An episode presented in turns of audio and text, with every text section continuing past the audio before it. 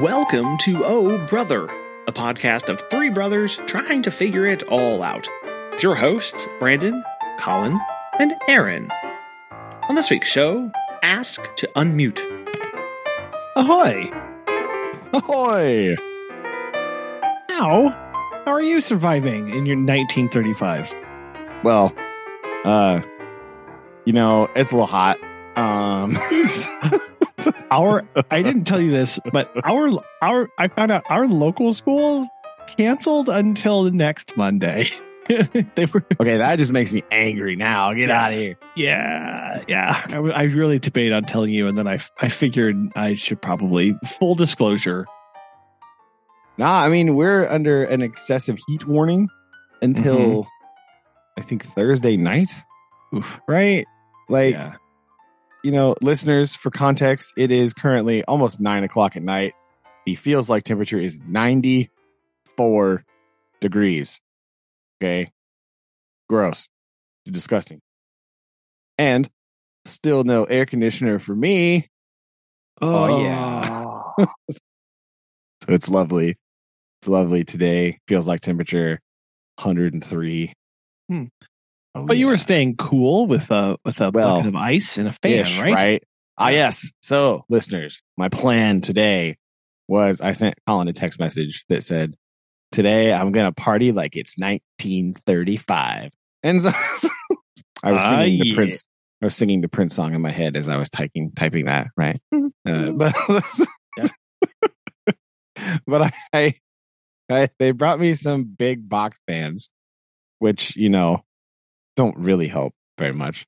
So I thought I have to do something. So I took a big giant bucket of ice and I stuck it in front of my fan. Hmm. Right now, I was as a science teacher. I was somewhat scientific about this. I decided, what? How will I know if this is working? So I took a thermometer and I put one thermometer. I have a thermometer behind my desk, right? As one does. As one does. Who doesn't? Does I mean everybody should do that? It's fine. But then I had another. I dug out one of my small thermometers and I put it about five feet in front of the fan with the ice. Ah. Uh, and I waited about 30 minutes. And the temperature was about two degrees colder. So it wasn't really that much, but it was colder. I mean, that is something. Can't That is don't something, discount right? two degrees. Two degrees when it's hundred and three outside. You know. True. My room temperature was 80. Okay. Well, that's right. This afternoon, it was like, it was in the morning. It was about 80 degrees. This afternoon, it was, it gets up to like 84, 85. Ew, yeah. It's not pleasant and it's No. humid in there. Tomorrow, I'm going to take my little sling psychrometer and I'm going to measure the humidity in my classroom. Gonna- That's necessary. I'm going to calculate the feels like temperature inside my classroom with, based on my thermometer and my little sling psychrometer. That is my science project for tomorrow. Kids are going to be like reading. I'm going to be twirling a thing. Like, what are you doing? Nothing. Uh, Never you mind. Man, those are those are so cool looking. I've I like know they're really fun. I now do you have the do you have the one where the the two pieces are flat or is it like that big block of wood that sticks out? Uh yeah. So I don't have a. I bought these for the kids. I bought some for the kids to use la- uh, two years ago. Okay. So they're they're like not the. I want one of the ones that looks like a level, right? It's like Yeah. a big square. Looks like it should make noise when you spin it around, like Yeah. a 1930s toy. But I have the one that it's basically just two little flat thermometers that sit back to back. Right. Okay. Yeah. And you get you put the wet bulb on one and you spin it, right? But I want the one where they're like side by side. That's cool. that's yeah. just cooler. It's more sciencey looking, right? But I'm definitely using a sling psychrometer tomorrow. Okay. like that because I want to know. but I did today. We were talking about the scientific method and how you go about asking questions and solving problems. And I was like, oh look, a real life example for us today to talk about. Let us look over here now. Yeah, I did. I was pointing him. I was like, "Here's my bucket." I, I, you know, I, I need what I really need is like a metal bucket because the metal would be able to be, stay colder longer Uh-huh. than the plastic bucket I have. yes. I don't have a metal bucket, and I don't know where to get one. Mm. and so I don't really want to go through all the trouble of doing that, but uh, it worked. It kind of worked. And the kids like stood in front of it and they're like, you know what? It does feel a little colder over here. It's like, you see? You see? Vindication. I also uh dug out I took a little I found a bottle uh like a little I don't know how big it is like a hundred mil bottle like those little just plastic hundred mil bottles that have lids on them and uh I filled it with water and I stuck it in the ice I just left it in there uh, Mhm. so that kind of in between classes and during lunch I would just take the bottle out and like stick it on my neck yes. put it on my head, right? And then I put it back in the thing, right? I'm Mhm. using the high specific heat capacity of water for my benefit here, Right. Right, keeping it cold for a long time, doing the thing, right? So it was fucking. It's Yeah. my, my solution to the problem. Gotta continue looking. I can't decide. My classroom windows are like slightly tinted, right? So I don't know if it would benefit me to put like white butcher paper over the windows anyway Mm. to get a little make sure the light isn't coming in because I have the curtains, the shades drawn. You know, those just like pull down shade, like the one in the cartoons where you that like rolls up and then like Yes. Sylvester rolls up in the thing. Uh-huh. They're like that, right? so I have some of those, and they're definitely closed because we're keeping all that light out of there. Get that get that heat out of there. But I don't know if putting any additional paper on the window would be a benefit to me. I mean, not. I don't think can't it would hurt really. hurt. no, no. What you need to do is you need to put the you need to put you know put the tin foil on it and then put the backing of the white paper Oh and then, yeah, and then have your your curtains. don't roll. have that much tinfoil. Oh, I think I only have like one roll, oh. and I have three windows, so that wouldn't work out. What I really need Pick your favorite students. Yeah, true. Uh, what I really need is I need to become dad, and I need a dehumidifier. You know, you do. You really Because do. It is really humid in the- in there. Like you could feel it, and it's really gross and it's really annoying because the second you go like in the hallway, it's better a little bit. Hmm. Uh, but the, I'm not the only room upstairs with no air conditioning, right? So that like the whole all the rooms on my side of the hallway are are not working, right? Me Oh, no! and the math teacher and the CA teacher, all of our area is not working. Oh, so no, no sixth grade class has air conditioning. Right? So that's fun. Yay. But like I went downstairs uh to go get more ice at lunch and it was much cooler downstairs. And I was just like Grr, all that cold air sinking down the stairwell, right? Grr. oh no! so angry. Well, I mean, that is one downside of running the fan across a bucket of ice is that it tends to push out a bit more humidity into the w- room as But well. Yeah, but I mean, it was already humid in there, and so Sure. like, it's like, what can it hurt? If I can lower the temperature even like half a degree, it will feel less humid. You Hmm. know. Um, so I have two fans angled. They're kind of on the same wall, but they're angled like diagonally towards the middle of the room, just to try to get some air circulating. Right. I might need to do the Mimi thing and put the other fan on the other side and get the vortex going. Right. That's what she Yes. No, and you shoot the air over there, and then it shoots it over here. and then it sh- but I don't know if that. Was, I need a third fan if that if I was going to get that to work properly. I need another fan.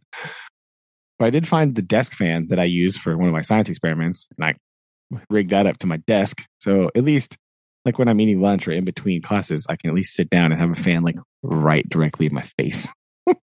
And again, at that point, every little bit helps. Every little helps, especially That's when you're doing something to cool it and just that air movement. Um, we do all know that sometimes there's just a three speed fan. Uh, you know, Three. I don't. My it's not 12 inch. Yeah. Uh, it's only two speed. Ah. and it doesn't oscillate. But um, you know, it it's fine. I it's, it's, it is mul- you can like it's very uh movable though. You can move it in all kinds of different articulating. It's a two speed articulating. that is not a catchy of a song title. No. no, unfortunately, they're going to have to take that back to run it through a second time. yeah, need some workshopping on that. But um I was humming that song at my desk today. Just just so you know. It it's uh it's a it's a it's a it's a good one uh, here in our house. Apt. Also, Very It's very Yes. yes. Yeah. It's yeah, very apt. that's what I'm doing. See if I can make it work. I really want a dehumidifier. I would settle for buckets of rock salt. That would be useful. Hey. I should ask. Hmm, I should ask the maintenance guy because we have salt that we put on the parking lot. Like, Hey. hey, can I have a bucket of salt to Hey, get the humidity out of this air? Yeah. I'll just gonna I'll cover it and I'll sit over in a corner. You're gonna cover it with like a towel and you sit over there. Yeah. Just put it there. That's what I want. Maybe. Hmm. Hmm. Hmm. Now, what, My room's so big though, I'd probably need like four buckets. But well, then I was going to ask, are, or would you need multiple smaller buckets it to expose more surface area as Yeah, opposed to one really- big yeah. bucket?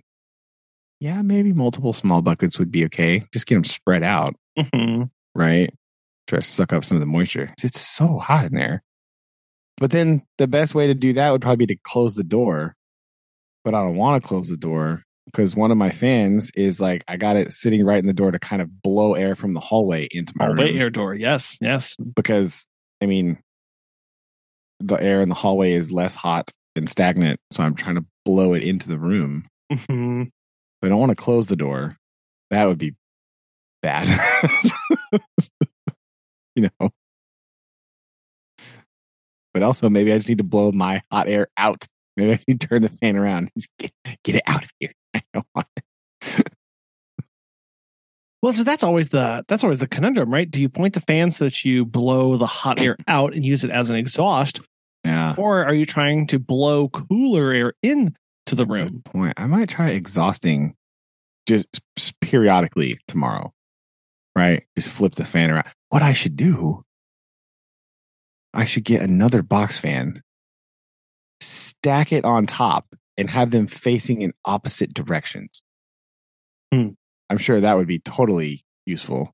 But the idea sounds funny to me. I think got the bottom one drawing in air and the one on Uh-huh. the top pushing the air out. well, what you could do actually is um, the one on the bottom is blowing what kind of air in? Cool air. So then you need to have a, a box fan that's suspended from the top of Oh, your door true. frame, That's true. It needs to be about three feet higher than the bottom fan. exhausting it, uh, exhausting, the hot air out. Oh, Uh-huh, yeah. Doing a full room exchange. Oh, Uh-huh. yes. I wonder if I can. I wonder if I have any string heavy enough to hang that thing off the door. Oh, I have some Time twine. to learn about I some could tin- braid the tensile string. twine. I could braid the twine. yes. I have twine, but I don't know if it's strong enough. But I could braid it because that will increase its strength multiple fold, right? And then I can potentially hang the fan by the door, and then I could spin it. I could hang it from the microwave stand. Like gasp! Oh man. Hmm. Hmm. Yes. Yes. Did they give you a timeline as far as when this was going to be fixed? no. No, I have no idea. Even So I know, I know that, like, like I mentioned, my air conditioner is fried. It got struck by lightning, allegedly. Oh. That's what they. That was that's the diagnosis. It is toasted, right? So allegedly, they have found a replacement for me, but it's in Oklahoma City or Tulsa, one of those two places. Ugh. Um, I think maybe Oklahoma City. So that's where it is located. uh, the closest distributor or whatever, I don't know. Uh, but then we have to have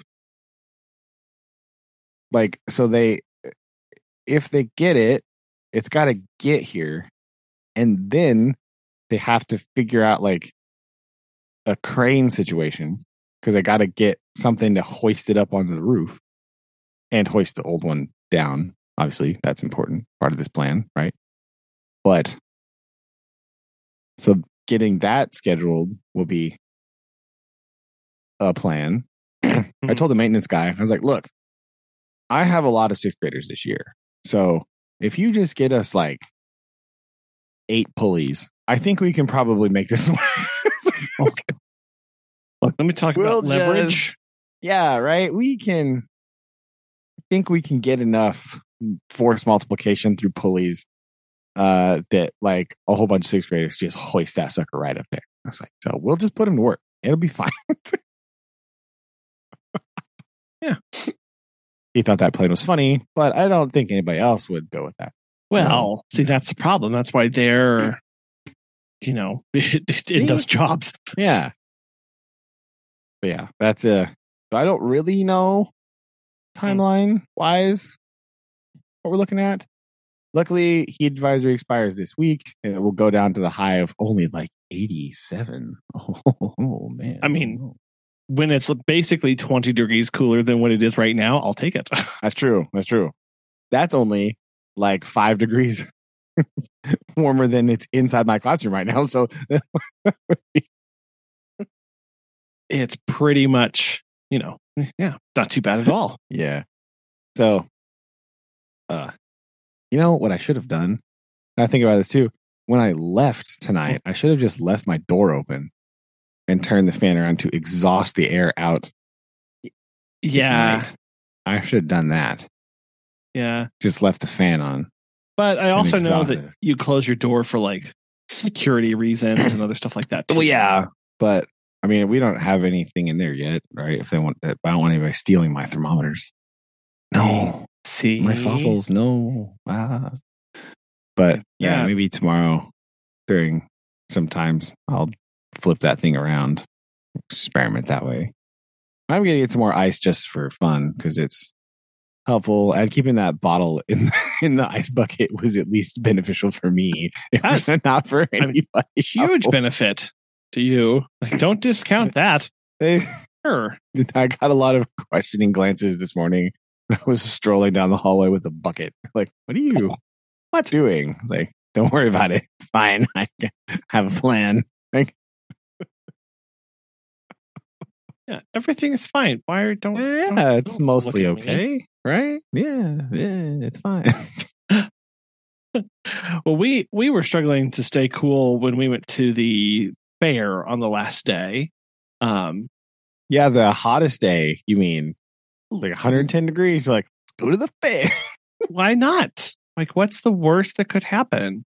Heat stroke. Oh. That is that is the, You know, that is the worst that could happen. I think there were a few people in the party who were kind of kind of close to that. Uh, but um, I will say that my son Noah, before we left, packed a little bag, and I said, "No, what's in the bag?" And he said, "Well, it's going to be hot." And, and about five, about about a month, about five weeks, month, some change prior, our dad had given me a bunch of those cooling rags that you're supposed to drape around your neck. Um, Oh, And- yeah, I used to have some of those. Noah it, where did I put those? packed all of them in his little backpack. Was the only thing he wanted to take to the fair because he knew it was going to hot. It was going to be hot, and he knew these would help. And so I had in my backpack, um, in my backpack at the very bottom, I had a little soft cooler that I had packed with some things, and that's where I had was storing our our water bottles, um, our double insulated water bottles, that were just crammed full of ice. And um, I knew that like was trying to like map out like where the water stations are, where's the free thing. Here's and here's the thing. Here's the thing, people. You visit the Missouri State Fair. There's a building called like the Family Fun Center or like the Family Center or whatever. It is one of the only air conditioned buildings on the main drag. And at the very back, they have a water fountain with ice cold water that comes out of it. Oh yeah, So like unless yeah. several hundred people are using it, in Yeah. which the water No. is Nobody, nobody does because nobody knows about this. Nobody like there was no line every time we went in there to refill their water bottles. No line. And oh, yeah, so then it was like, oh my gosh. So like I'm I'm like I was kind of that weird guy where I'm taking our uh cooling rags and like putting them underneath the drinking fountain because it was cold. I mean, that's And what they're then- for, you know? Yes. Like, I was like, no, I, this is necessary, and like passing them out to everybody in our party and going on an adventure and exploring.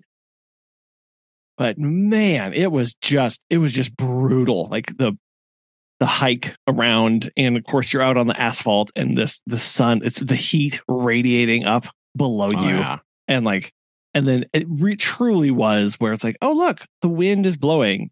But it's like I would rather the wind not right now. Actually, I'd rather it's just replacing the hot air with hotter air, and I'm because my skin is actively cooling off with my boundary layer around my body. Uh, so I it just it was fine. We got to see everything that we wanted to see. Um, nobody uh, succumbed to heat stroke.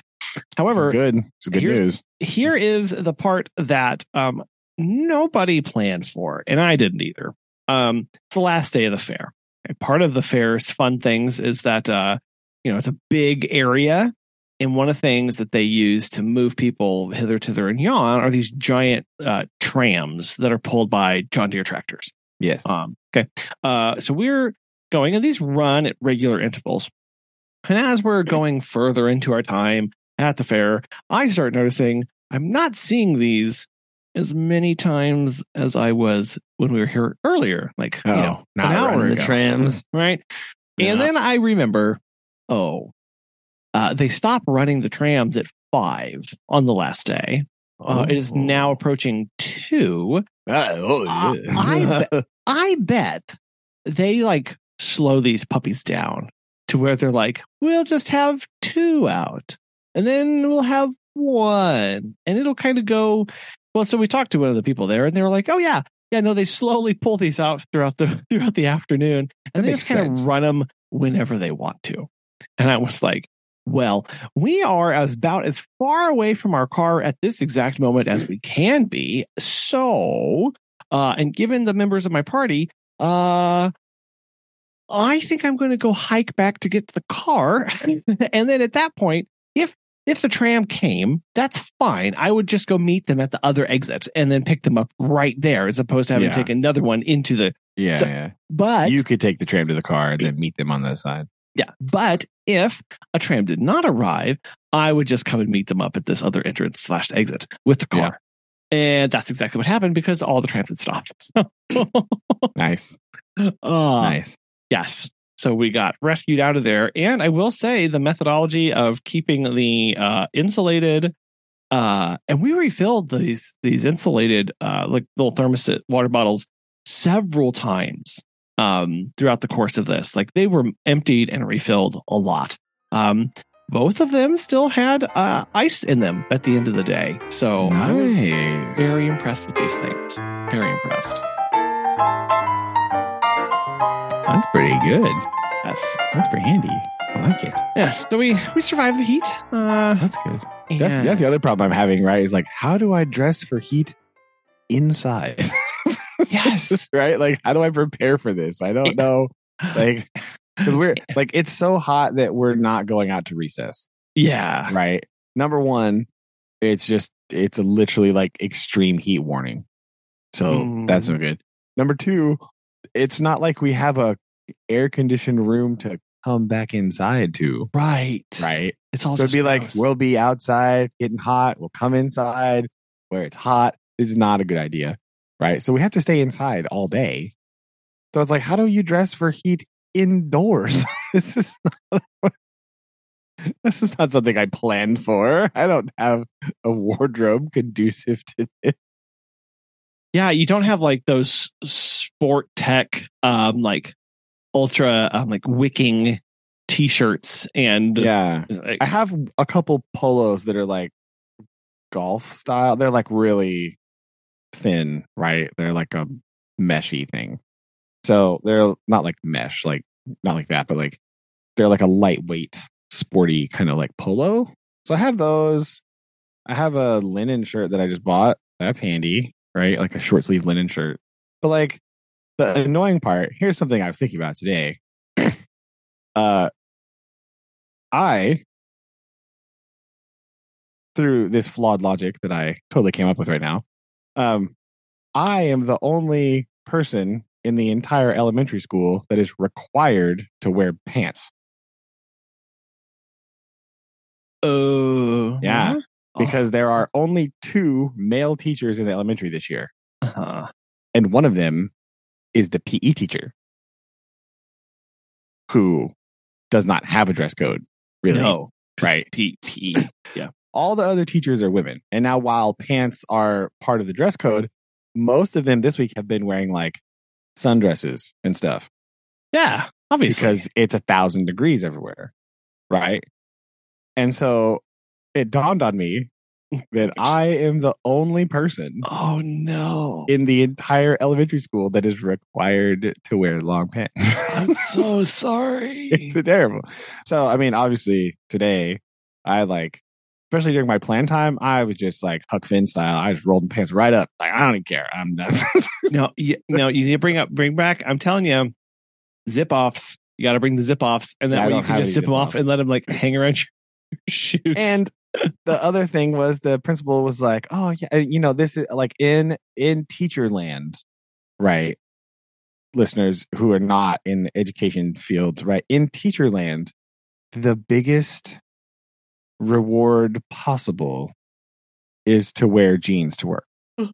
right? This is like the go-to because all teachers want to wear jeans. They never let you, but everybody wants to. Yeah. Right? So she was like the principal was like, "Oh, you can wear jeans." And I was thinking, that's going to be even hotter than my pants why? because like my dress pants are lighter weight material than denim.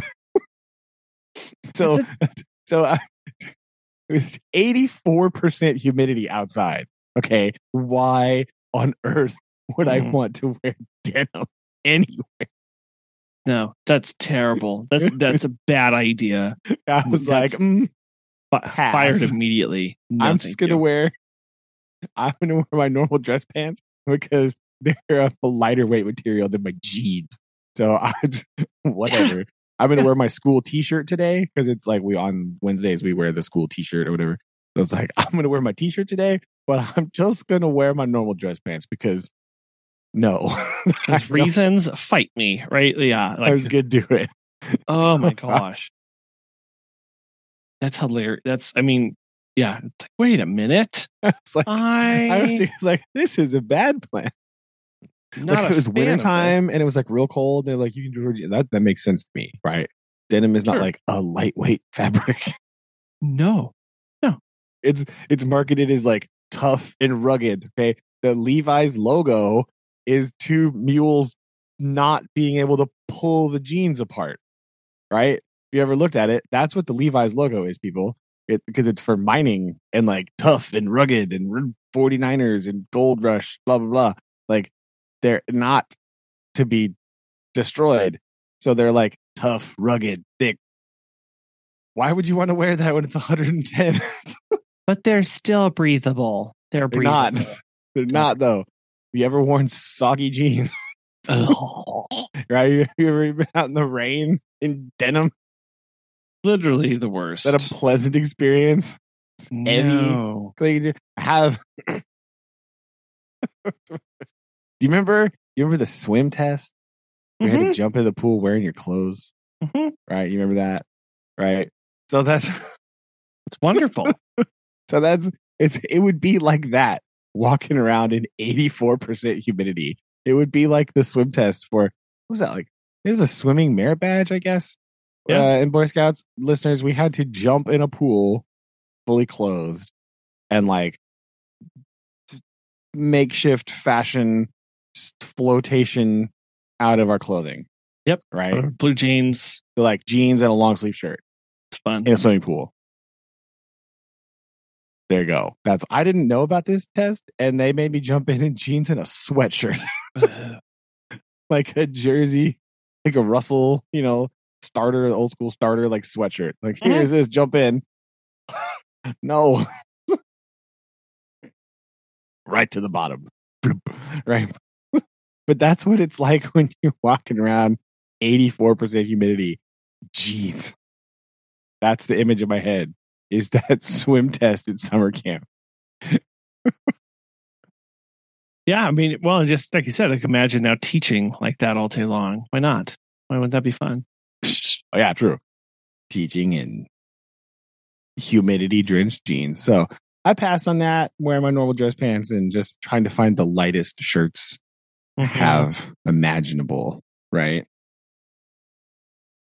So look at my polos. I have some like Western style button down shirts too. Some of those are really light. Mostly I bought the heavy duty ones because they're like I wear them more in the wintertime, you know? So yeah. whoopsie daisy. Not time for flannel right now. That's what's not time for. No. I have a couple lightweight ones, but I wore one of them on Saturday because I went to a birthday party and like it was hot. So I was like, this, this shirt's light. I'm wearing it. Oof. yeah, we've been we've been trying to keep all of our staff cool and like been rerouting and replanning a bunch of um visits and moving visits, you know, way earlier if we possibly can. Um, Yeah. So it's just uh it's it, and we actually had one staff member who who did not drink enough water and ended up getting pretty sick. Um so I was like, oh my gosh, like, okay,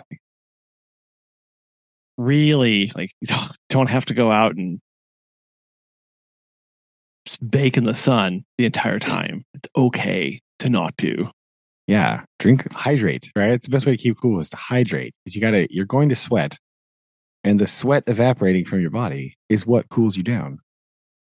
So if you're not sweating, that's bad. Yes. right. I think I drank, uh, over two liters of water today. Does Sure. that work? Right? My water bottle's one liter.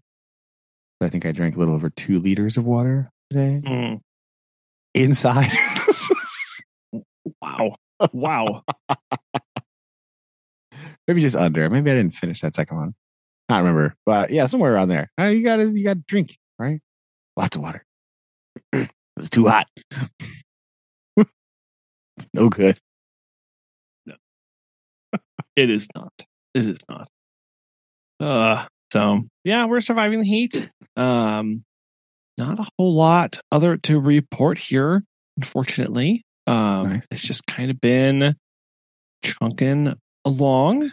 Um yeah, no, it's been we've we've been uh just hiring a bunch uh now. Um we were talking to one of our one of our um someone else and they were like, "Oh, how many people do you have in your service area? And we were like, nine. And they were like, do you feel like you're understaffed? And we were like, yeah. And they were like, they were like, well, like, just remember, like, Christmas is coming. And I was like, I know, I really don't want to think about it. And they're like, you probably need like 16 people. And I was like, I don't, I can't. Stop talking. Yeah. Right when it's- I just, I just can't. And so we, we were, uh, you know, t- trying to talk to people about like, are you experiencing this? Like, are you experiencing this kind of high turnover? And like nationally, the turnover rate across like all companies is somewhere around 30%, which is pretty high if over the last year. Yeah. Um, the people that we've been reaching out to, they've experienced like 130% turnover. Like, Ah, like- holy like- cow. like one person was like, "Yeah, I hired what they oh, they had a team of like they had like a team of twenty, and they were hiring to fill open positions. They ended up hiring twelve, but they lost fifteen, and like so like there was almost a complete turnover of her entire company over the last year. And I was like, yeah, like that's kind of us too. so uh it's just it's a weird, weird labor force out there and trying to go like always asking, like, could anything we can do better? Anything we can do better.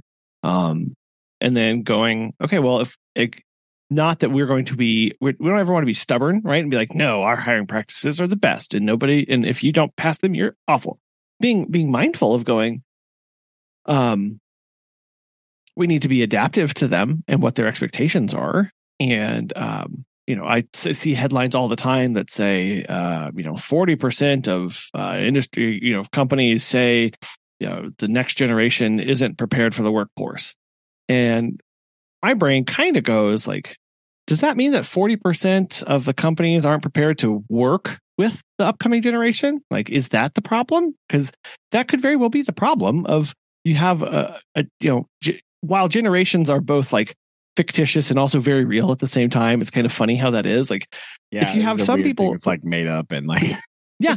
well, I yeah, like some people like it, it's like well, even if here's the funny thing of of um even if there there are truly no generational differences, like true scientifically provable generational differences, everybody believes that there are. So you have to work in that context. So it's kind of like this alternate well, yeah, reality. but it's yeah, that's weird though because not to go all John Paul Sartre on you here, but like if everybody believes that the differences exist, then they exist, yes, Yeah, Right? okay, like Fair. even Fair if they're not real. And there, like you said, there's no empirical evidence to show that there is any sort of difference uh, between a person that's 70 and a person that's 25. The fact that both of those people perceive there to be differences means that there's differences. That's a good point. Okay, fair, fair. Yes. So because that there there there are these perceived differences that that create this reality, like you have to ask yourself, always ask yourself. Again, I saw that headline and it just made me kind of sad because we have hired some um, amazing people across every generational spectrum, and if you talk to other people, they're like, oh, like no, like Gen Gen Zs are terrible and and I can't understand Gen Xers and you know those millennials or whatever. And it's like like and now now with with um you know with alpha coming along the way but like like I just we've hired so amazing Gen Zers and those are the ones that now everybody's complaining about being in the workforce which is funny because everyone's complaining about millennials being in the workforce and now millennials are hiring Gen Zers. Millennials are going, oh, Yeah. those Gen Zers. And I'm like, I, I think, I think it's, I think it's a lot of the company's fault for not like understanding the driving motivating factors of that the people coming in. yeah, I think that's true, right? Like, I, I mean, it, with the millennial people, right? I can only speak to that because that's, I guess, mathematically what I am. I think I, I like it fall at the very beginning of the millennial generation. Uh-huh. So I do really self-identify with a lot of Gen X ideas because I had a lot of older friends and a lot of older things, right, when I was a kid. But like, anyway, that being said, Gen X in my heart a lot of times. Yeah. But uh, like, you know, a, a lot of a lot of that stuff that they talk about sometimes on the internet is true, right? Like our whole our whole childhood, we're basically just lied to about things, right? Like, do you if you do this, you'll be successful. Everyone does it. No one's successful. Hmm. Oh, we're gonna save the rainforest. Nope. We're gonna save the planet. Nope. We're we had like Captain Planet was an actual cartoon, right? Uh-huh. Fern Gully exists, and we talked about all these things, and we're like, oh my gosh, this is so important. We're gonna work hard to do this stuff, and we want to have these values, and we want to save things, and everyone went, nope, that's dumb. So like, like, what do you do after that, right? Fine, all the things that I think are really important, everyone else thinks are dumb, and they hate them, and they won't let me do them. So I quit, right? Like that's the attitude that a lot of people adopt, and it's Yes. the struggle, right? And it's that way with every generation after that, right? because everybody, like, there are some perceived like values, right? Because like you kind of form these core values and things that you think are important and idealize when you're very young, right? You know, and so then you carry those forward, but then society changes around you and you just feel like stuck out there right and so when somebody else comes up with new ideas you're like uh what do you mean? What happened to mine? Where did mine go?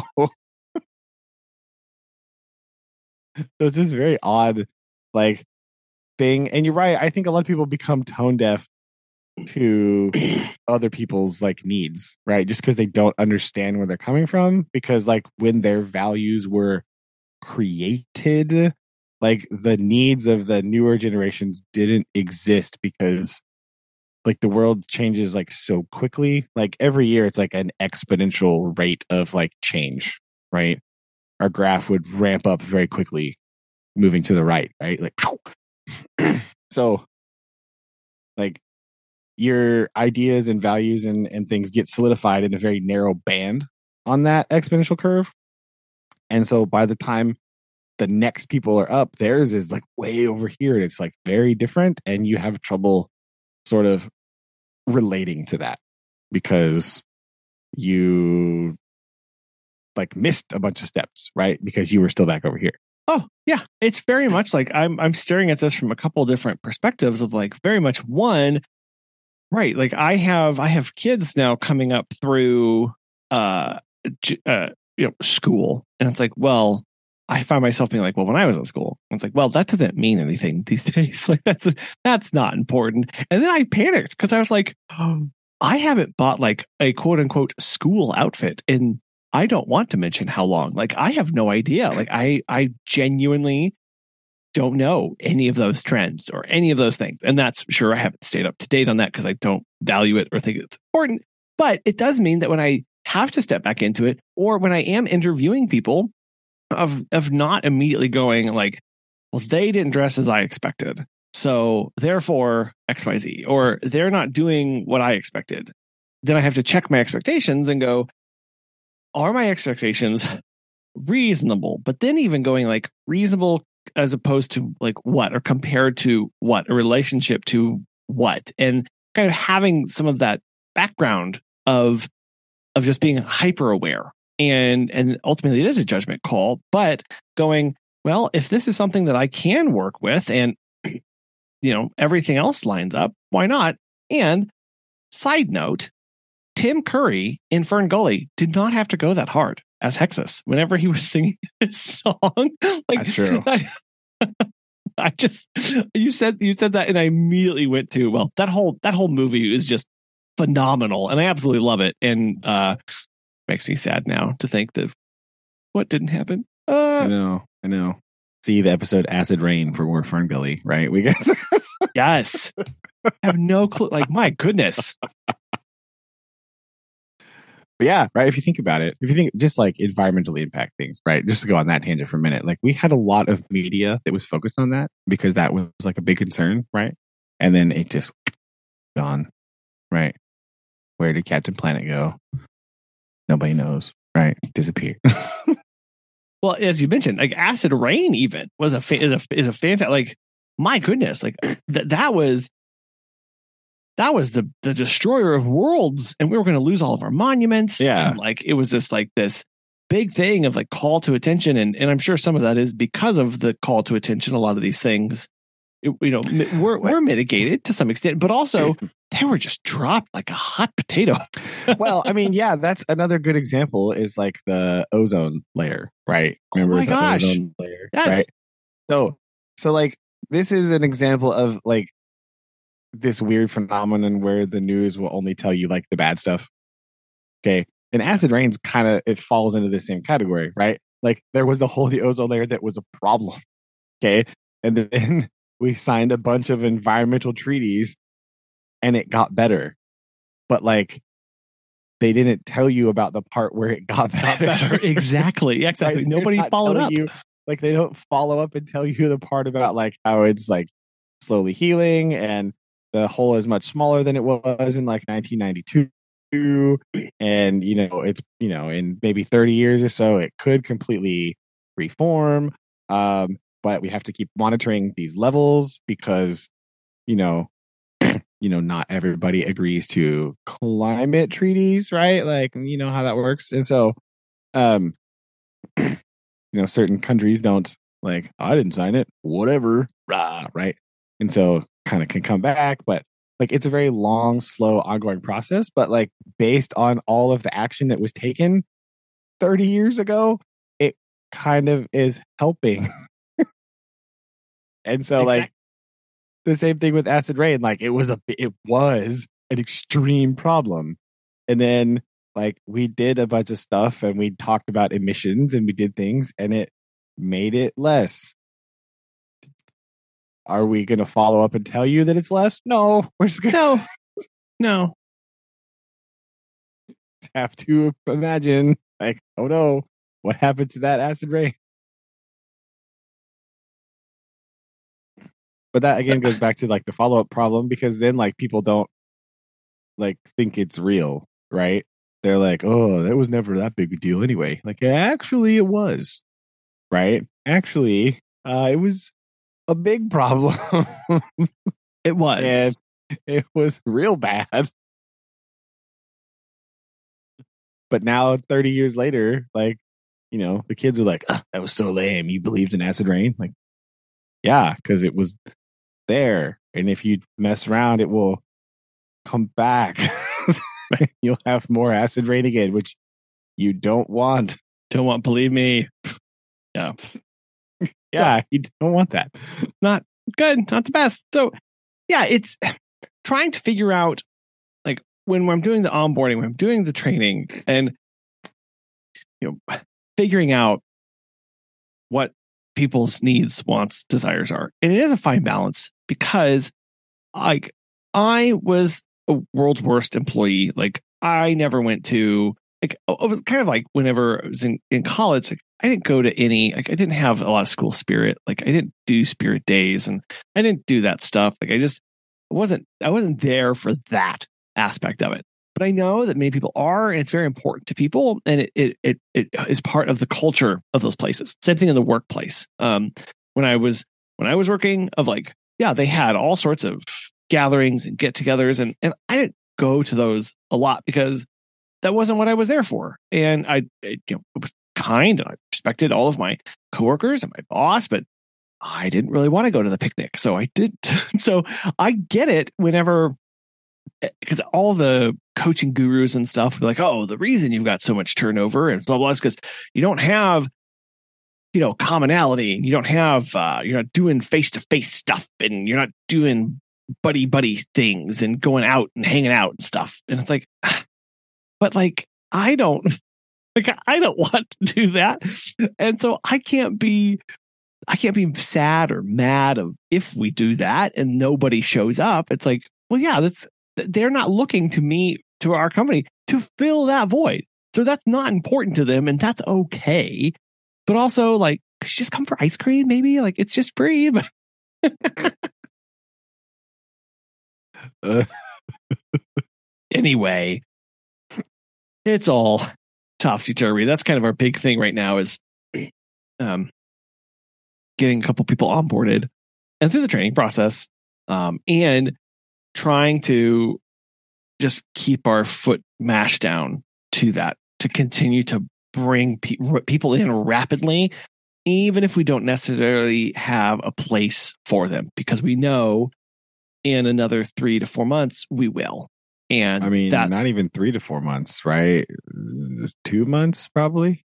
um yeah yeah probably Right. the yeah it's okay so i was thinking like towards the end of the, the year but it is No, I mean, starting around, August. Yeah, it's August. So starting in November, yes right? November. It'll be pretty much, Yeah. that's when it'll start, right? so yeah in two months i you know uh, what we've kind of figured is is yes we need to have not just our current capacity but then like basically doubled it like or Mhm. halved again of what we're needing and that does not sound fun yeah, no. Or also, actually, you got to think about too, which, Labor Day is only in like a couple Oh, weeks, don't- right? don't sh- don't So don't, a- don't even don't even talk to me that. about labor day because it's going to be an absolute nightmare but anyway it always is because that's another that's another holiday that's like not real, right? I Yeah. don't think about Labor Day as being like I'm gonna make a big trip and travel. Like kind of my problem with the Fourth of July, right? I don't think the Fourth of July is like a real travel holiday. Like just hang out and eat hot dogs and watch fireworks. That's what you do. Labor Day is like you don't go to work. Done. Yeah. That's what you do. so like Ah, except for ironically when i used to work in the factory we definitely worked labor day so like that's funny but like you like it i don't think about like oh my gosh it's labor day weekend i'm gonna go on a big trip somewhere like what what what why why would you do that so i mean yeah even even then like people just do it on like the weirdest times maybe who knows, Colin? Maybe Halloween is a secret travel holiday that I didn't know about, and everyone's going to be gone Oh. for Okay, I- Halloween. I can I can resoundly say after 11 years of doing this that uh, Halloween is not uh one, but but except for the people who go, well, I want to go. Let's go. Here's here's what does come up. Halloween is kind of close enough to Thanksgiving. Let's go ha- spend Halloween at Grandma and Grandpa since we can't see them for Thanksgiving this year. That actually Ah. has happened. That has happened. I mean, you know, it's officially fall in the middle of Halloween, right? So Yes. there's that. weirdly, as it stands right now, this coming weekend is way more crazy than our Labor Day uh, weekend. I'm just looking at some what? Figures. Well, I mean, for now, Labor Day. is for now, yes, away. yes, yes. This is where like we're frantically like pumping out emails and newsletters and social media. Like, please, for the love of everything, like you've got to do this. You must book as early as possible. And you know, people won't. That's fine. Of course not. They won't. but then, you know what? They won't get their pet sat. they won't and and you know what it's like man it's t- it's it is hard to know of like i understand emergencies come up like we we just were t- just yesterday taking care of a client and she was traveling to see her dad and he ended up passing away while she was out over there and she had Mm. to suddenly extend for another week and it was like i understand that kind of thing and emergencies happen but when people go oh yeah i'm going away on a two week vacation. Can i and it's like tomorrow. Is that okay? And i'm like oh my gosh. Like i'm No, so angry at you right now. So angry. Oh yes. Fun times. That's insane to me. Like, first of all, as a poor person, the somebody just has like enough like random disposable income to be like, you know what? I'm going on a trip for three weeks right now. See you later. Like, uh, what? don't even go because I've done this before. Of like, how much did you buy that plane ticket for? Like, how much Oh, did you like? I don't want to know the answer to that question. It will upset me greatly. Yes, Right? It will make my teacher salary cry. Like that's.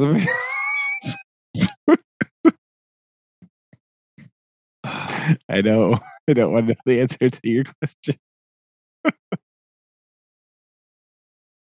it's not. It's not fun. So, yeah, this weekend, seriously, like every day, we've got basically thirty ish visits. Good gravy. Thursday through Monday. And then next Friday and Saturday, it's more like, oh, 23 and such. And you're like, whatever, whatever. That's crazy. Who knew? You know,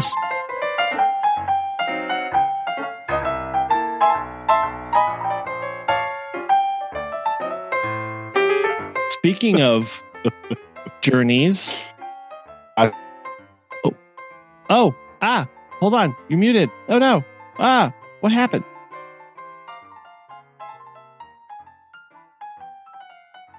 Oh no, Am I back? hi. Okay. Why did you do that? Oh, no. I couldn't even read that. There was so many pop-ups. It was like press Alt A. It's like what? Sorry.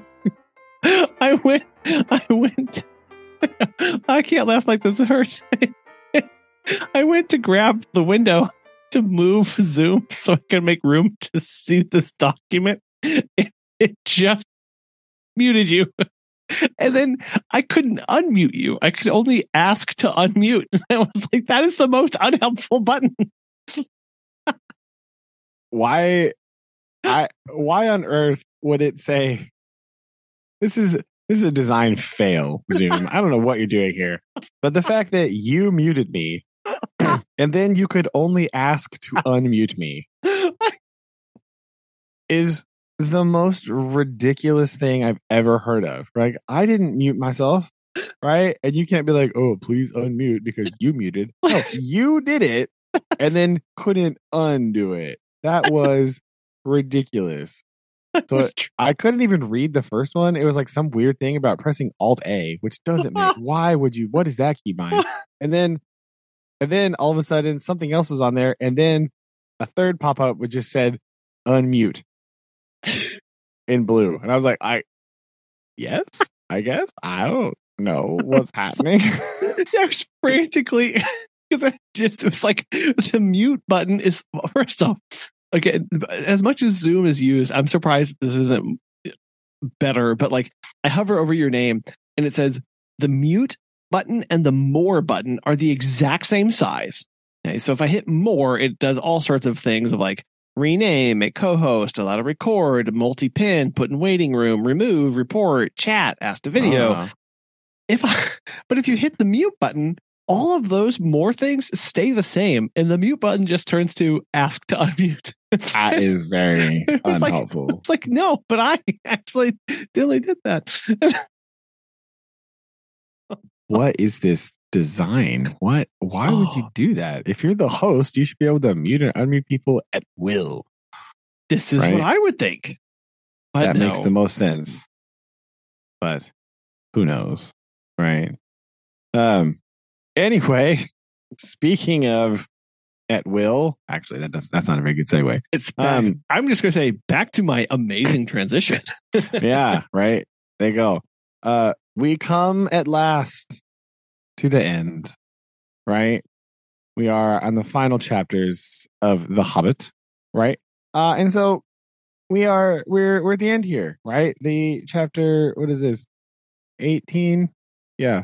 And uh the return journey. Okay.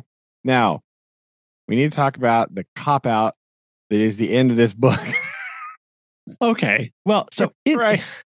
in between chapter what was it, 17 and 18, yes, there's a bit of of of hand waviness to this because last we were with our adventurer, um, uh, Bilbo was crying out for the eagles, um, and he fell with a crash from a rock that was being thrown and Yeah. knew no more. And so basically what happens is Bilbo gets knocked out and misses the whole fight. The most random. Like, what is this? Tolkien just like, oh yeah, we need to end this somehow. Anyway, uh, it's over. Like what? what? It really feels like he was like, I'm not going over 20 chapters. Like, there's no way I'm going over 20 chapters. and like it, it- to to put this up in comparison against the rest of the chapters where we like again thinking back to the laborious nature of we of like we Thinking heard, back to several days passed as they sat in a cave. And of nothing happening. And and then contrast that with the extreme detail of like Beorn's place and like how much this stuff and this is just like, well, anyway, um here he is and someone's going to now we do get a little bit of um well, as you know, Bob, uh kind of exposition done here to Bilbo Baggins. yeah, he gets like filled in by Gandalf. Was it Gandalf? Just, like randomly when he's back at thing. But hold on. First of all, Bilbo gets knocked out, Oh. ironically wearing the ring, so Yes. he's invisible. Which is which is a great plan to be knocked out and not being able to be found because people are looking for him, yes. right? Uh, you know, that's kind of what happens when he wakes up is he hears somebody like yelling. Um, and he uh is like, oh, so they they've actually been out looking for him for a long time. Yep. but he's been knocked out up on this hill. Yeah, poor planning on his part. What happens if you're invisible and you're injured, right? Yeah. Apparently, you lay on the hill for many hours. then many hours. Yes.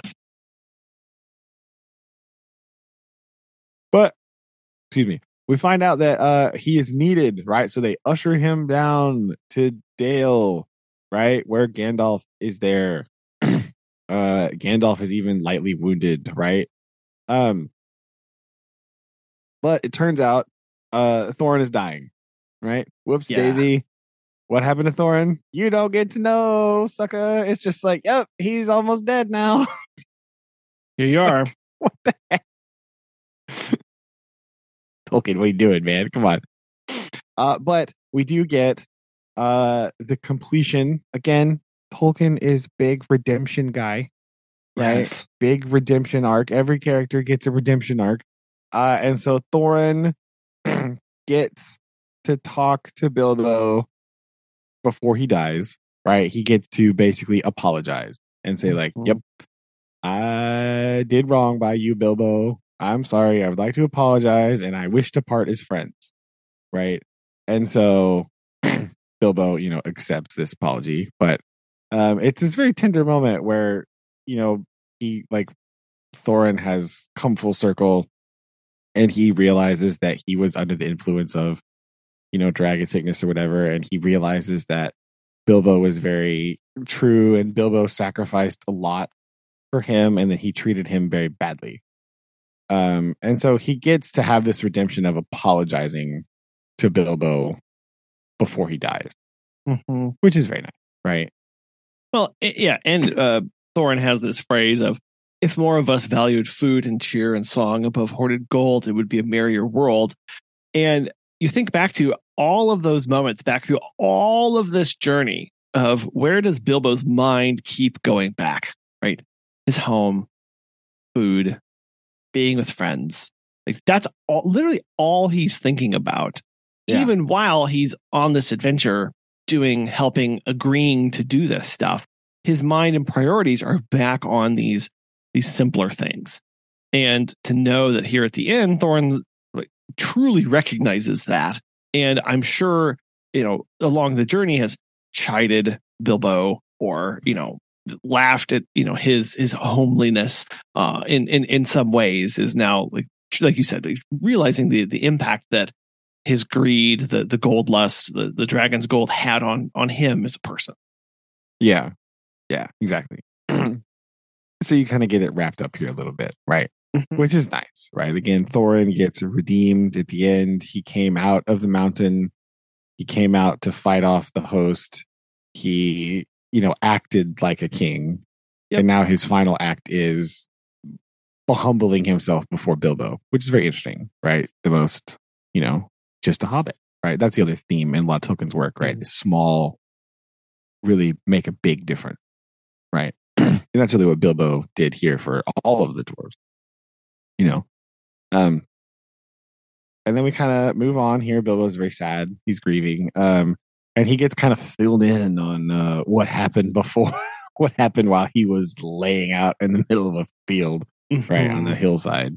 Um, so you get the Cliff Notes version of the battle, which again, very weird. Like you said, it felt like Tolkien was like, "All right, I'm done. I don't want to." right? Let me write the Silmarillion. Just like here we go, publishers. Here's flipping quickly flipping That's what it feels like. It's weird. You get like the Cliff Notes version. They're like because they're sort of telling Bilbo what happened. You know, uh, so you know the eagles came. They crashed and thwarted and scattered the goblins, and not just the eagles, but Beorn shows up. himself And, uh, yes, Beorn did de- defeats all right. like This- Beorn goes yes. crazy and just terrorizes the goblin. this is very much a like um a sudden realization of you Don't, I like you didn't really know or still don't know like what what's going on with Beorn like what what is because like even all of the eagles were having trouble and then like he shows up and it does mention that he's grown to gigantic size because of his wrath and rage but also like what really is it it it, it in my mind peaks of like okay, like there really is something special or something very, very unique about Beorn. And I, I wish, you know, we knew more about it here, given his role in truly turning the tides of, of literally just one person.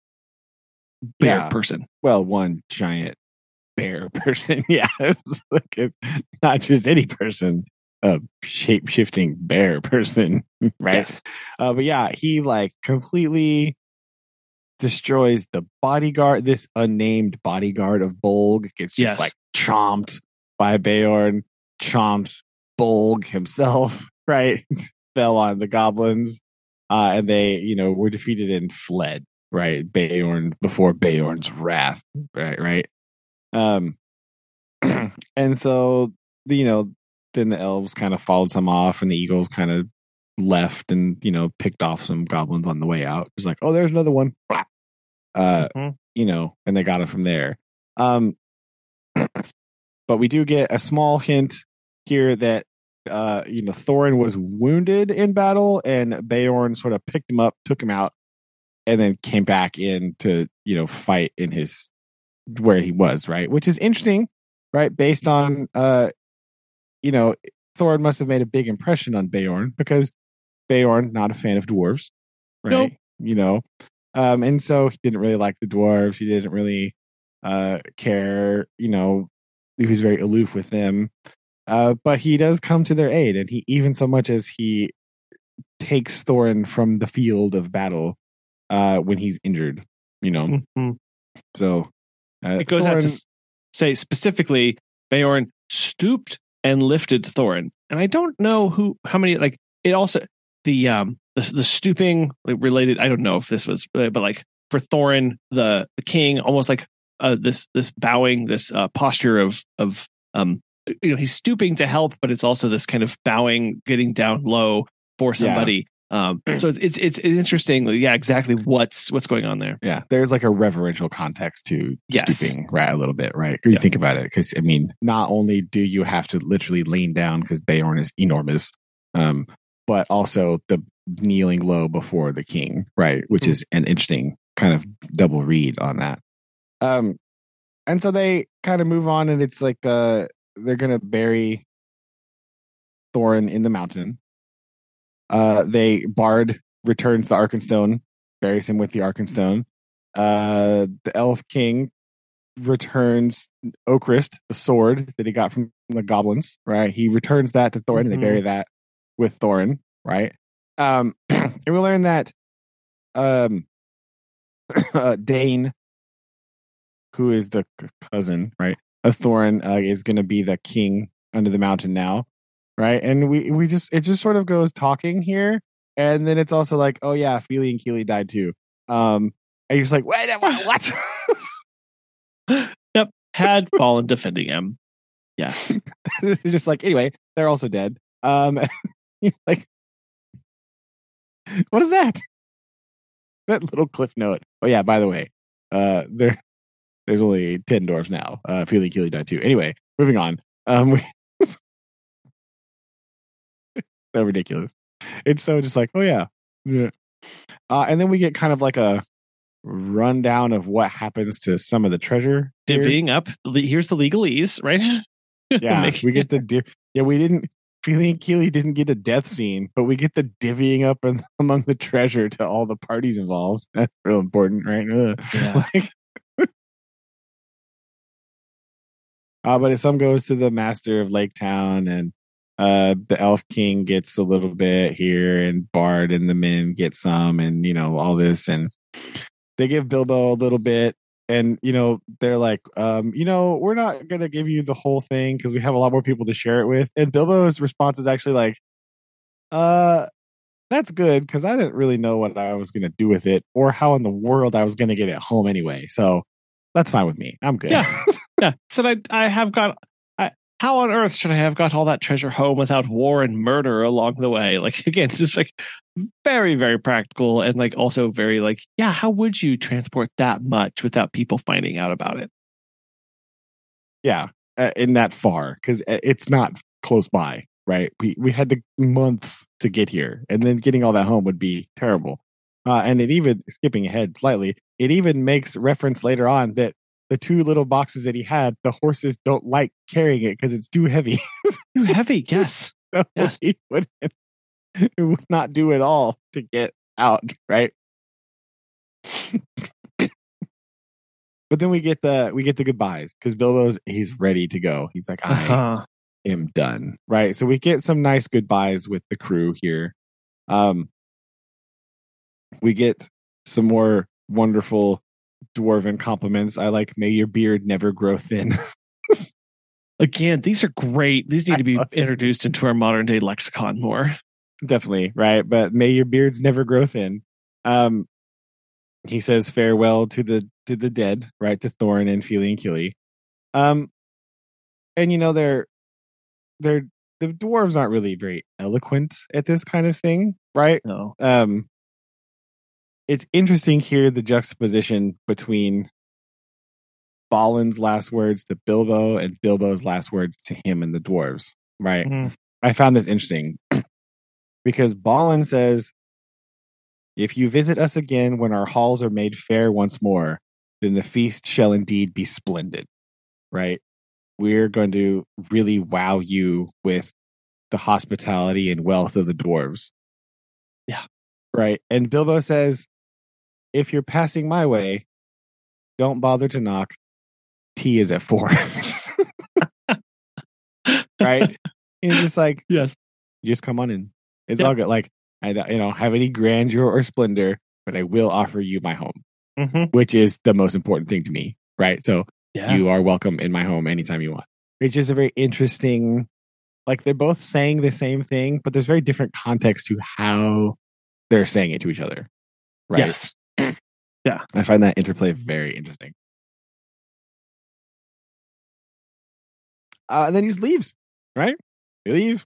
They marched with the dwarves for a long time, or the And- elves. And me. Beorn. and Beorn, right? and uh that kind of makes Bilbo feel good. It's like, ah, yes. Hmm. All right. This is Uh, nice. They go a long way. They're able to go like around the the North Road, around kind of the Mirkwood, right? Yeah. Instead of going back through the Forest Road, they're like, yeah, yeah, we're gonna go around the top. So they go up, Which I uh, love because again, they're with the elves, they're with Beorn and Gandalf, and they're like, no, no, not Mirkwood. Actually, let's go through. Yeah, like, Actually, I'd rather not. quite enough excitement. Let's just not go there. I just it makes me laugh thinking of like all these people, and you're like, oh wow, like Mirkwood really is not something to be messed with. yeah, it really is bad because the elves who live there are like, yeah, we'll go around. We don't. Be fine. oh, and I love this part where Bilbo is, uh, you know, they're parting ways between the Elf King and Gandalf, and Elf King and Bilbo, and Bilbo offers him this gift, and the the King's like, "What? Why are you giving this to me?" And basically, Bilbo's like, "Well, it's kind of in repayment for me stealing all of your things." Yeah. Just trying to say I'm sorry yes, all the burglaring and the jailbreak. Uh, here you go. yep. He he's kind of speechless, right? He's like, uh, okay. I, Yep. calls him Bilbo the Magnificent. yes. Elf friend and blessed, right? Mhm. Um, so and then they they part ways there.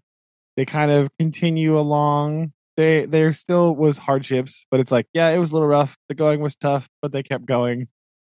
Anyway, uh, they went with Beorn all the way back to Beorn's house, Mhm. and then they took the high road over the mountains back to Rivendell.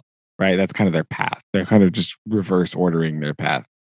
Um, we get a little bit of wrap up here about um, you know, Beorn becoming like a important person and stuff here, and it's like all safer because Beorn becomes like a chief, right? And of the bears that then The- hunt out the last remaining bits of the goblins in the mountains, right? Yeah. So the wild lands between the mountains and the Mirkwood become a bit safer because the goblins are kind of run out by Beorn. uh, and they get up, and the, this chapter sort of ends with um, they're standing. It's interesting. It's an interesting place to end the chapter, right? Uh, symbolically, because they're they're uh, in the path of the Misty Mountains, right? They're on this this path up and over the Misty Mountains, and they're or they're really on this divide where, if you look back to the east, you can just see the lonely mountain beyond the Mirkwood. right. Mhm. But if you look west, you can see the Shire. Right. So he's like right on this way. He can see everything and everywhere he's been in the last like year, basically. Because let's not forget, this story takes place over a very long time. Some days passed. there, there was Yeah, it turns out some was like time month. later. right? Like, uh, and so we get he's getting to see he's standing at this height and he can see everywhere he's been, right? And it's very interesting because now now that he's on the way back, the chapter ends with um this little interesting sentence here. Uh the Tookish part was getting very tired, and the Baggins daily getting stronger. right? Well, He's like adventurous, boisterous side is done. It is tired and it is exhausted. But the Baggins part, the part that likes sitting and tea and all that stuff, it's growing in strength because he's getting closer to home. Right. Mhm. So it's this weird duality of Bilbo, right? Which is also interesting because he's standing on a mountain gap and you can see the duality, right? Like the Tookish part is to the to the east, to the adventure, to the mountain, and the Baggins part is pulling him to the west, back to home, back to hearth, right? So it's a, a lot of interesting little wrapping up here in a very interesting way. Well, and the sentence right before that, I just, I absolutely love this as well. Um, when he's, he, like you said, he's looking back towards home. He's looking back over to the mountain, which now has its highest peak, snow yet unmelted, was gleaming pale. He says, "So comes snow after fire, and even dragons have their ending." Like, and then you pair that with his two halves, the Tookish and the Baggins, going. There is this cyclical nature of coming and going. Like it is very much a um uh, a, a repeat coming back onto itself. Um, and now he's returning back to he's he's eager to turn back to his life. Um, and that part of like and even dragons have their ending. Like I just because this entire time and in all folklore, dragons are this like insurmountable, long-lived, like extremely powerful force. And this this note of hope of like even them, even them will come to an end at some time. And to those lucky few who get to see it, like it is something. Yeah. that was good. Nice. Right. Anyway, anyway, uh, the last stage, eh, lit- Um, literally, literally, literally, literally. chapter 19, the last stage. Uh, we're back in Rivendell again. Weird singing elves. Oh, so so Like, much singing. So odd. I don't really know. Anyway, the elves are singing. Um, uh, and uh, they get back, and then Gandalf and Elrond are talking, and uh, Bilbo kind of overhears him, and we get a little bit of where the world Gandalf went. Right, you get like a little blip here of where did Gandalf go uh, when he was gone from the Fellowship, the company. Sorry, the Company of Thorn. Yeah. Fellowship is Wrong book. later. Wrong, one. book. My bad. um, Yeah. you get that he was in the Mirkwood dealing with uh some sort of necromancer driven the necromancer from his dark hold in the south of Mirkwood right so there was some other threat in the area at the same time and Gandalf went there and uh with some other people with um it just says here there had been a great council of the white wizards master of lore and good magic and that they had at last driven the necromancer from the dark hold of the South Mirkwood. So you don't really get a lot of context about what that means. Who are these people? Uh-huh. What's going on? what happened? Um, but you know that kind of makes sense with our if Bilbo is narrating and writing all this. Um, he just sort of overheard some snippets of conversation, so he doesn't really know either. Mhm. Nope. And Gandalf's like, "Yeah, it'll be fine now." Anyway, Bilbo All falls asleep better. in the corner. Yeah. I do like so that you had this part right. Gandalf was on some serious business, and then I do like this little next part here where these darn elves are just singing so much that Bilbo wakes up and he's like. Oh. "Why are you still singing? What Yes. time is it?" Yeah. No, what? No, by what time by the moon is this specifically? Because Yeah. yes, he's very much like calling out again, like it's very late. Your Like, lullaby why would have wakened a drunken goblin. Yet I thank you because he still can't help himself because he loves elf singing, but he also at the same time he's very tired. yeah, he's like, "I just want to sleep. I've been so far." And they make fun of him a little bit. They retort back like, "Yeah, well, your snores would wake a stone dragon." and yet we say thank you, right? Um, And so he's just like, fine, whatever. I'm going back to bed. Yes. And he sleeps till late morning. Uh, but this long, although albeit slightly interrupted sleep in the house of Elrond, uh, does help to rejuvenate him, right? The elven magic is seeping in and sort of rejuvenating him and helping him uh, convalesce a little bit here. Interestingly, Mhm. we don't know this yet, right? But like the parallels here are interesting to what will happen in spoilers for Lord of the Rings incoming, as if there hasn't been enough of those already. Um, but anytime people are convalescing and healing and trying to get better, they're, they're in Rivendell, Yeah. right? So this Elrond and the the House of Elrond and the what's going on in the elf magic of Rivendell does seem to be a very healing place, Yes. right? Even if there is too much singing happening in the Hobbit here, um, we get It is fine. get a little glimpse that Elrond is is kind of known for healing, right, and this kind of thing, and and people go. This is where a lot of you know Frodo wakes up here more than once in the Lord of the Rings, Many times. mending, mending, right? So uh, we get kind of a little sneak peek of that here as well. Um, and then basically they're just like, all right, let's go. And it's just the last the last bit here is just sort of like, yep, it's a different season because it kind of just kind of giving you how long they've been gone because it talks about like, you know, now it's a different time of year, so the the rivers are different and the terrain is different, and you know there's more water because of the flooding in the summer and all this stuff. So you get really a scope. It's not really until this point where you get a scope of how long it's been since he's been at home, Mhm. right? That's what this little part is. It it seems kind of weird, but really what it's talking about is it's kind of letting you know how long he's been gone, right? That's interesting, right? It's a it's interesting way to talk about that.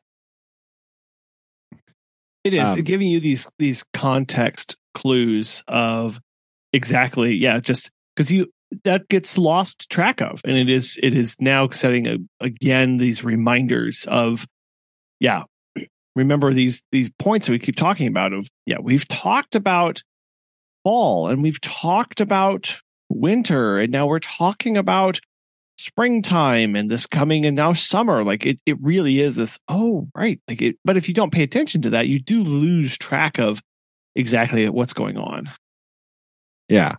Um and he's been gone so long that when he finally does get back to the Shire in Hobbiton, he comes back in the middle of an estate sale. ah whose yes. Whose estate sale, you may ask? His. is and as as as uh, as is quoted here if he was surprised they were more surprised still Yeah. Uh, because they basically just figured he was dead because he's been gone for like a year and a half, it turns out. been a bit something like that, right? Um, and he they they've been auctioning all his stuff, so he actually has to use some of his dragon gold to buy back his own stuff from Oh. people. and i love uh, again this this um Oh, and The- sorry, he did stop on the way and get the the gold from the trolls that they kept in the Oh, cave, right? well uh, yes to that. which to which the Ga- ponies were not happy. to which Gandalf says, "You may have more need than you expect," and you're like, "What could that possibly yeah, be?" little what- foreshadowing, Gandalf, you little sneaky fine. guy. What is that? Yes, yes, and and I will say, um, yes. Uh, here's where it says, um, I love how it, takes makes a point because you know, again, Bilbo is writing this of of um, it says. Uh, it was still nearly lunchtime, and most of the things had already been sold for various prices, from next to nothing to old songs. As is not unusual at auctions. Yeah, just you can tell how peeved he is, not just at the fact that things were being sold, but for how little they were being sold. Yeah. He's like, what do you mean my favorite thing was sold for no dollars? That's offensive. It's more insulting to him. It's hilarious, right? And I, I also like, in short, Bilbo was presumed dead. And not everybody that said so was sorry to find that presumption wrong. Yes. like, wow, right? It's so rude. And, I, and then we get this weird, like, just we make a point to notice that he never did find out where his spoons went. Yeah. and many- he suspected the Sackville Bagginses of stealing his silverware. Oh, and they were never, and they were not on friendly terms with Bilbo ever after. Like, oh, and then it says they had really wanted to live in his nice hobbit hole very, very much. Yeah. So, he's mad they took his spoons. They're mad that he's still alive. You know, it kind of works out. And it- is interesting, like the next part, right? Indeed, Bilbo found that he had lost more than spoons. He had lost his reputation, Mhm. right? He's now a troublemaker. For even though he has now earned the title of elf friend and the honor of the dwarves and wizards and all such folk, he was no longer quite respectable to hobbits. Yes. Oh, I mean, and you know, uh, it goes on to say, uh, I am sorry to say that he did not mind. He was quite content at the sound of the kettle on his hearth. Was ever after more musical than it had been in those quiet days before the unexpected party. Yep. so he's like, ah, they're gonna leave me alone. Nice. well, and and just how much of a change has come over him of of this, you know, and, and uh, Gandalf comments of that of like like Bilbo, you're not the same as you were when you left, and really just this idea of of him truly experiencing the world for that respect. Yes, losing res- losing he he didn't lose respect. He lost his desire for the respect of others, right? Yeah. Because of because of what had happened and the contentedness that he has now, and and to now think of just how how he can sit at home fully comfortable with what people think of him, where before he was worried about what would be happening and who he would be seen with and, and all of that nature um, and just how more at home he truly is not just in his home but with himself Yeah. yeah. And so he's like, yeah, all right, sounds good. So he sits down, uh, you know, one autumn evening. So some more time passes, yes Some time later uh, where Bilbo is writing his memoirs, uh, there and back again, a Hobbit's Holiday. Uh, you know, it got a rework, you know, got a title, you know, just there and back again, right? Um, but you know, the book that we're reading right now what What? That's really a weird theme for the two books that we've picked. They've both turned out to be secret memoirs, right? Because if we remember, The Outsiders is actually Pony's high school paper that he's writing about Yeah. himself. he's turning about himself yeah and The Hobbit is actually Bilbo's memoir about his own journey to with the dwarf. what an interesting theme we've stumbled Oh. upon here. this is interesting I wonder if we can go for a three for for next year. We're gonna year. have to Hmm. now. This is Hmm. how it's gonna work, right? Secret Mm. memoir book. secret memoir book club okay I like it. writing this down Uh, but um, he does hear a knock at the door, and my stars, it's Gandalf and Balin. like what? yeah Yes, they did popping by for a visit. Balin was like, "Yeah, I guess we'll show up for tea time, right? That Hmm. sounds great." Um, and he just kind of get fills Bilbo in over tea about what's been going on, right? You know, uh, things are going good at the mountain. Um, Bard has rebuilt Dale and is doing stuff in Dale. Um, Lake Town is doing good. There's lots of trade and fruit and feasting and excitementness, right? Um, the old master of Lake Town, though, met a very bad end, right? After Bard gave him the gold, turns out the master was also susceptible to dragon sickness. And um, he tried to flee with the gold and died somewhere Died somewhere in the waste in Yep. the waste, deserted by his companions. Um, but the Balin's like, but the new guy's pretty good, so Yeah. that's good, right? they're writing songs about him. That's very nice. oh, and then then this little in part is kind Oh. of interesting, right? so good. Yeah, go ahead. You can say. Oh no, I was just saying Bilbo is just caught up in this, and he says, uh, "Yeah, those those old songs, those old prophecies, man, those those came out to be true. That's that's crazy." And Gandalf was like, "Of course, and why should they not prove true? Why why wouldn't they? You yourself had a hand in making them." yeah, Yeah, it's funny. But he does sort of mention like do you after all that adventures uh do you think that was all mere luck yeah, just for your sole benefit? You are a very fine person, Mr. Baggins, and I'm very fond of you, but you are only quite a small little fellow in the wide world. Right? Saying, yeah, these things did come true, but it wasn't just, you know, it was for you and it, all of these other people benefited as well. Mhm. Right? So you get little, it's kind of this vague thing, right? Of like, you don't really know what Gandalf's talking about because you can read it as like, you know, it wasn't just for you know he's maybe he's just saying like, oh yeah, you know this wasn't just luck. You know, you had a hand in helping all these people, but it's also kind of like you don't think that that's just luck because some of these prophecies are like real and magical, right? It's kind of vague where he leaves it here. Yeah. Right? Like like this was either some sort of like grand design or like he just means yeah, a lot of people had a hand in doing this. You don't really it's not very clear, right? Is he referring to the will of Iluvatar, right? The creator of Middle Earth? He's like the oh. supreme deity, right? Is he talking about that? Or is he just sort of mentioning that everybody worked together to make this happen? Right. Well, and another another part too of, of it's it's a little interesting because it is it's meant it as kind of a backhanded compliment to to Bilbo or in some way here because when he says you know you're a very fine person. You're really nice Bilbo but you're only one person and only in this one little person and this all. Meaning like Bilbo do you think you were the the main character of this? Like do you think this was all about you um and and the, the answer obviously is the no no it wasn't it wasn't all about him. It was not all for his benefit.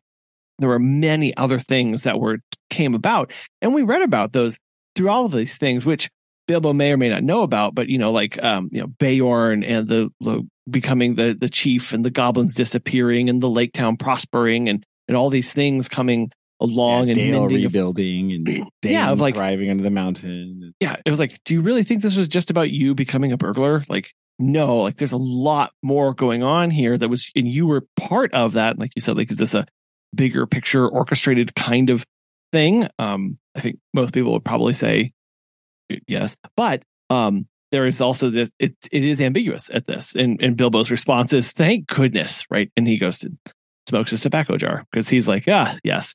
So we're, we're left to, to wonder like does bilbo really get that does he really understand what happened in this context um, or is he reading it just more plainly and going yeah no it was uh glad glad it wasn't just me Whew, anyway have a smoke Yeah. Uh, yeah. I think part of him's like, well, it doesn't matter anyway because I'm home and everything's fine, apparently. So let's just be done. Right. Like, but he could also be alluding to the fact that, you know, you are just one person and he's, he could be thinking about all of his friends and companions he made along the way. Right. Yes. And being like, ah, yeah, I am just one out of many. And we all work together to accomplish this.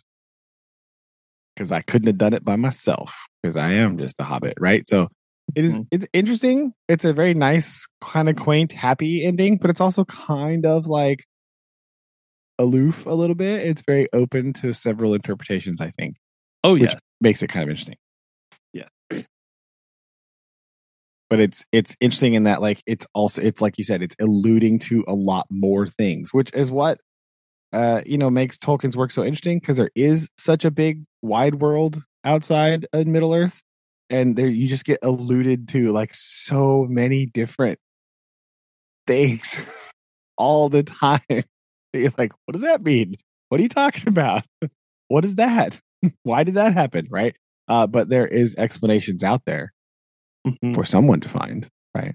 But since Bilbo is writing this, he doesn't know them. Yep. So boom. We did There it. we go. We did it. We finished. We did it. We did it.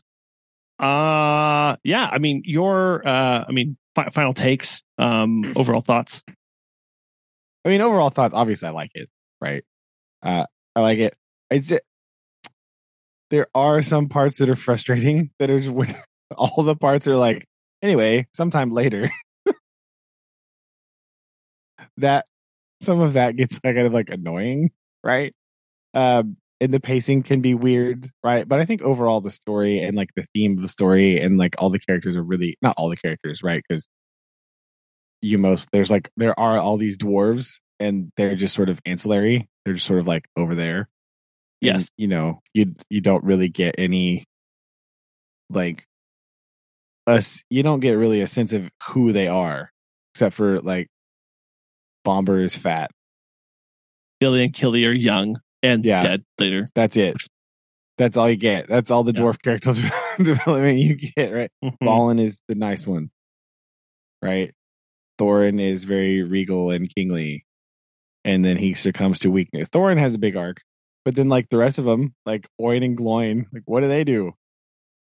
Bifur and Bombur. They're there. B- Bofur, yeah, yeah, right? like yeah. Bifur, Bofur, Dwalin, right? Like they're there too. Yep. Nori, Dori, and Ori, Loin. they Or- exist, right? Like Yes. They are also ands. Right. To they're also fill- hands, And right? I do. So there, there are decisions like that along the way that I would it'd be very interesting to find out, like why there was the in the sections where he decided to yada yada yada of the like, and then sometime later, like why Why was that the part that you wanted to? And um, you know, and I guess that may take a deeper read of those parts. Um, maybe he didn't, you know, he truly considered them boring and unimportant. I mean, obviously, because they're not there, but like, what, how did he come to that, that decision? How did he make that? And then there are things too of like, did we need 14 dwarfs? Like, do we need all of them? Do we need that big party? Uh, doesn't, because it, in the end, it doesn't do a whole lot other than that they're kind of this big family displaced on the hunt for a home uh, and to uh, and reclaim their titles. Um, but there are there are interesting choices that were made throughout that where you're, it's like it doesn't like it's not the, terrible and it doesn't really do anything to like diminish from the story, but it isn't an interesting choice to do that. Like like that's a lot of dwarves to to have in there. Like it's a lot, yeah, it's a lot of dwarves to have in there and then like not do anything. right? right? Like some of them carry Bombur in Mirkwood.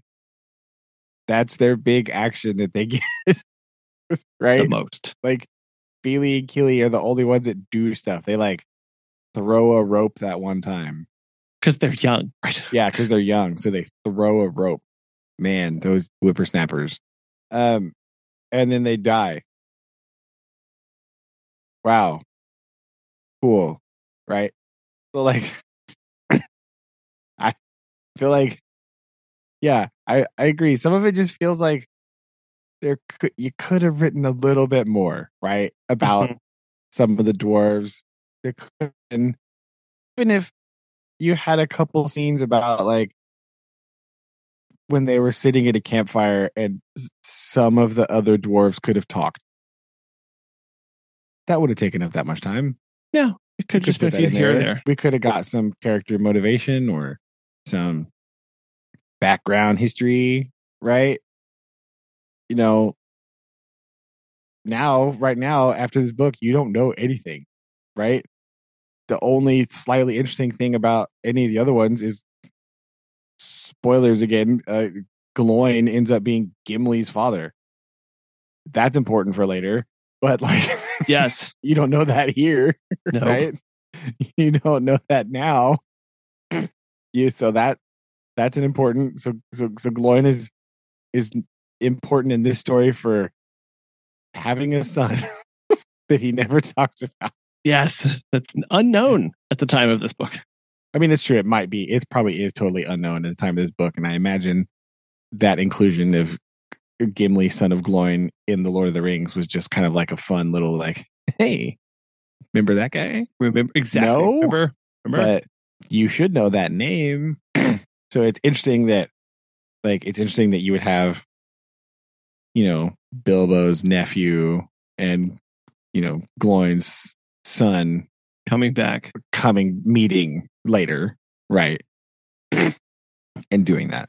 So that's interesting, right? So you get some descendants of this party meeting up later. Also, technically, Legolas is the Elf King's son, Yeah. right? Yep. You never really get that drawn out like real to you, but you get a lot of second generation meeting up uh in about 50 so years. Yep. So come all back around. So that's interesting, I guess, how some of that will tie in later. But you know, who knows how intentional that was it, during the writing of The Hobbit because that was not on his mind at the time. He was just like, "Oh yeah, I've got this world. I'll just put uh, this story in there." So, but yeah, I, I like the book a lot. There are some, like it does when you read it, it does feel like an old book hmm right? But like in a good and a bad way, right? Because it feels old in that this is like the beginning of the like fantasy genre, right? So you don't have all these annoying tropes already hammered out, and they're not like they don't have to be included and they're not put in there, right? So you're like reading a bit of genre history, right? And it feels it feels like an old book, but it also feels like timeless at the same time, which is also interesting because Bilbo was supposed to have written this a very, very long time ago, right? So that's kind of cool, I guess. This like meta narrative of this book was written long ago, and then you know Tolkien translated it from the Elvish or whatever into the English, right? That whole like meta narrative about how the book is supposed to work is cool. Makes it feel old. Um, some of those parts can be forgiven when you do put into context that Bilbo is writing this, right? So, from that context of why did he leave it out? Well, maybe they were just walking for days, and he was just like, anyway, that part was boring. Uh, it was. I don't remember that part because you know he started writing this like a year after he got back, so it's like, uh, yeah, I don't really remember what happened there. It must not have been very good. Some time passed, but I remember this part where the dragon knocked the door down. So I'm talking about. So when you put it in the context of somebody writing this from memory, you know, starting over a year after some of the events happened, like it makes sense Yeah. you know? But if you don't have that context it can be a little bit jolty you know? Like a little bit wonky sometimes. But overall i do like it um but it did take some getting used to because it is so different from tolkien's other writing styles right? You know? And i because i've been reading like the silmarillion and stuff. And so when you read this it's like ah what it's jarring Oh. but that's just a me context problem right? Um yeah that's my thoughts. I like it. It's a fun little journey right? It's pretty simplistic by like modern standards but i think that's a good thing because you get one of the things about tolkien is like one of the things that makes a lot of it like comfortable right? And like uh it's like very comforting and reassuring to read is like the hobbits are just so I don't know what the word is I'm looking for here, but like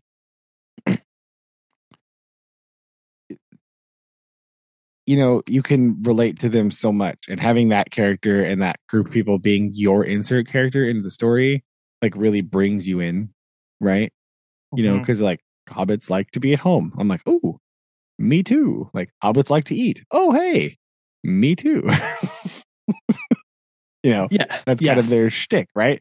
And that having them be your window into the world and kind of going through your their eyes to see everything is a really nice way to bring you in because they're the most relatable character. Like you don't relate to the elves, right? You don't relate to the dwarves really.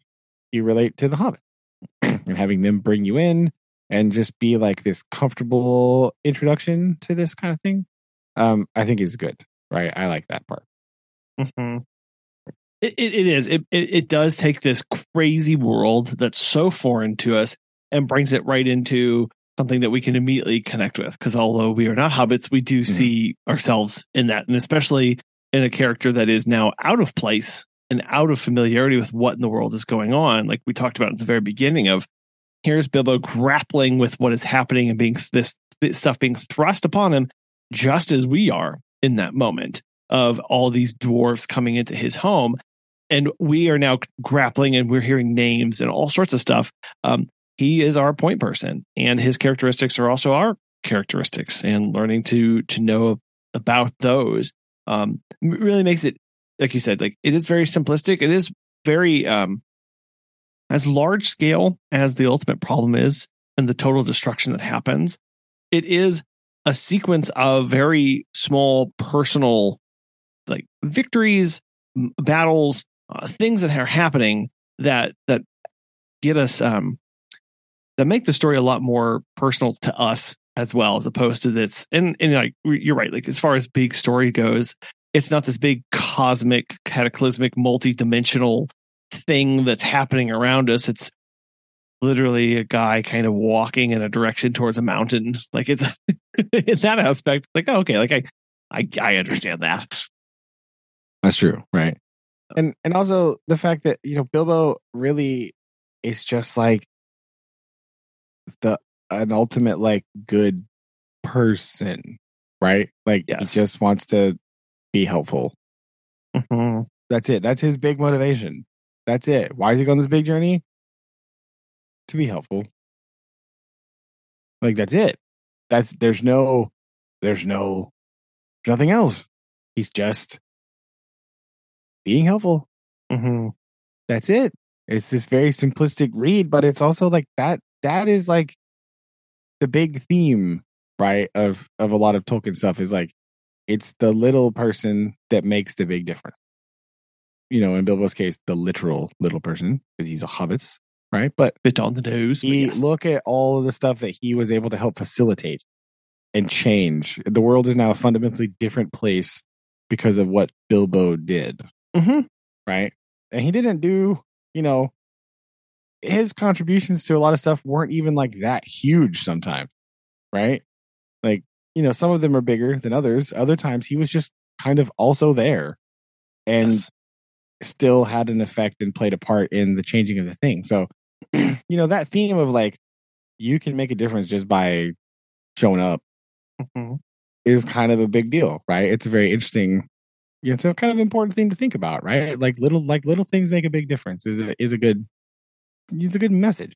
It, right? It, it is, and and knowing that it doesn't have to be overly complicated, just like Bilbo, like truly wasn't, like you said, like he, like this, this, this crystal clear clarity that he had about his purpose and where he was heading, allowed him to make those hard choices, um, allowed him to be in those places whose presence made a difference because of his character, because the quality of person that he was, like that built up a lot of like a lot of respect from people. Like most of the respect that Bilbo gets along the way is not from slaying dragons. Um, like sure, like he gets his like sting on in the forest with the with the with the spiders, but a lot of the stuff is just him thinking through things or offering advice or like you know just speaking from his perspective, I guess, so to speak. It, he does have action stuff that that lend him um, the the respect that people give. But I, I it, it is interesting to also from from me thinking back about this of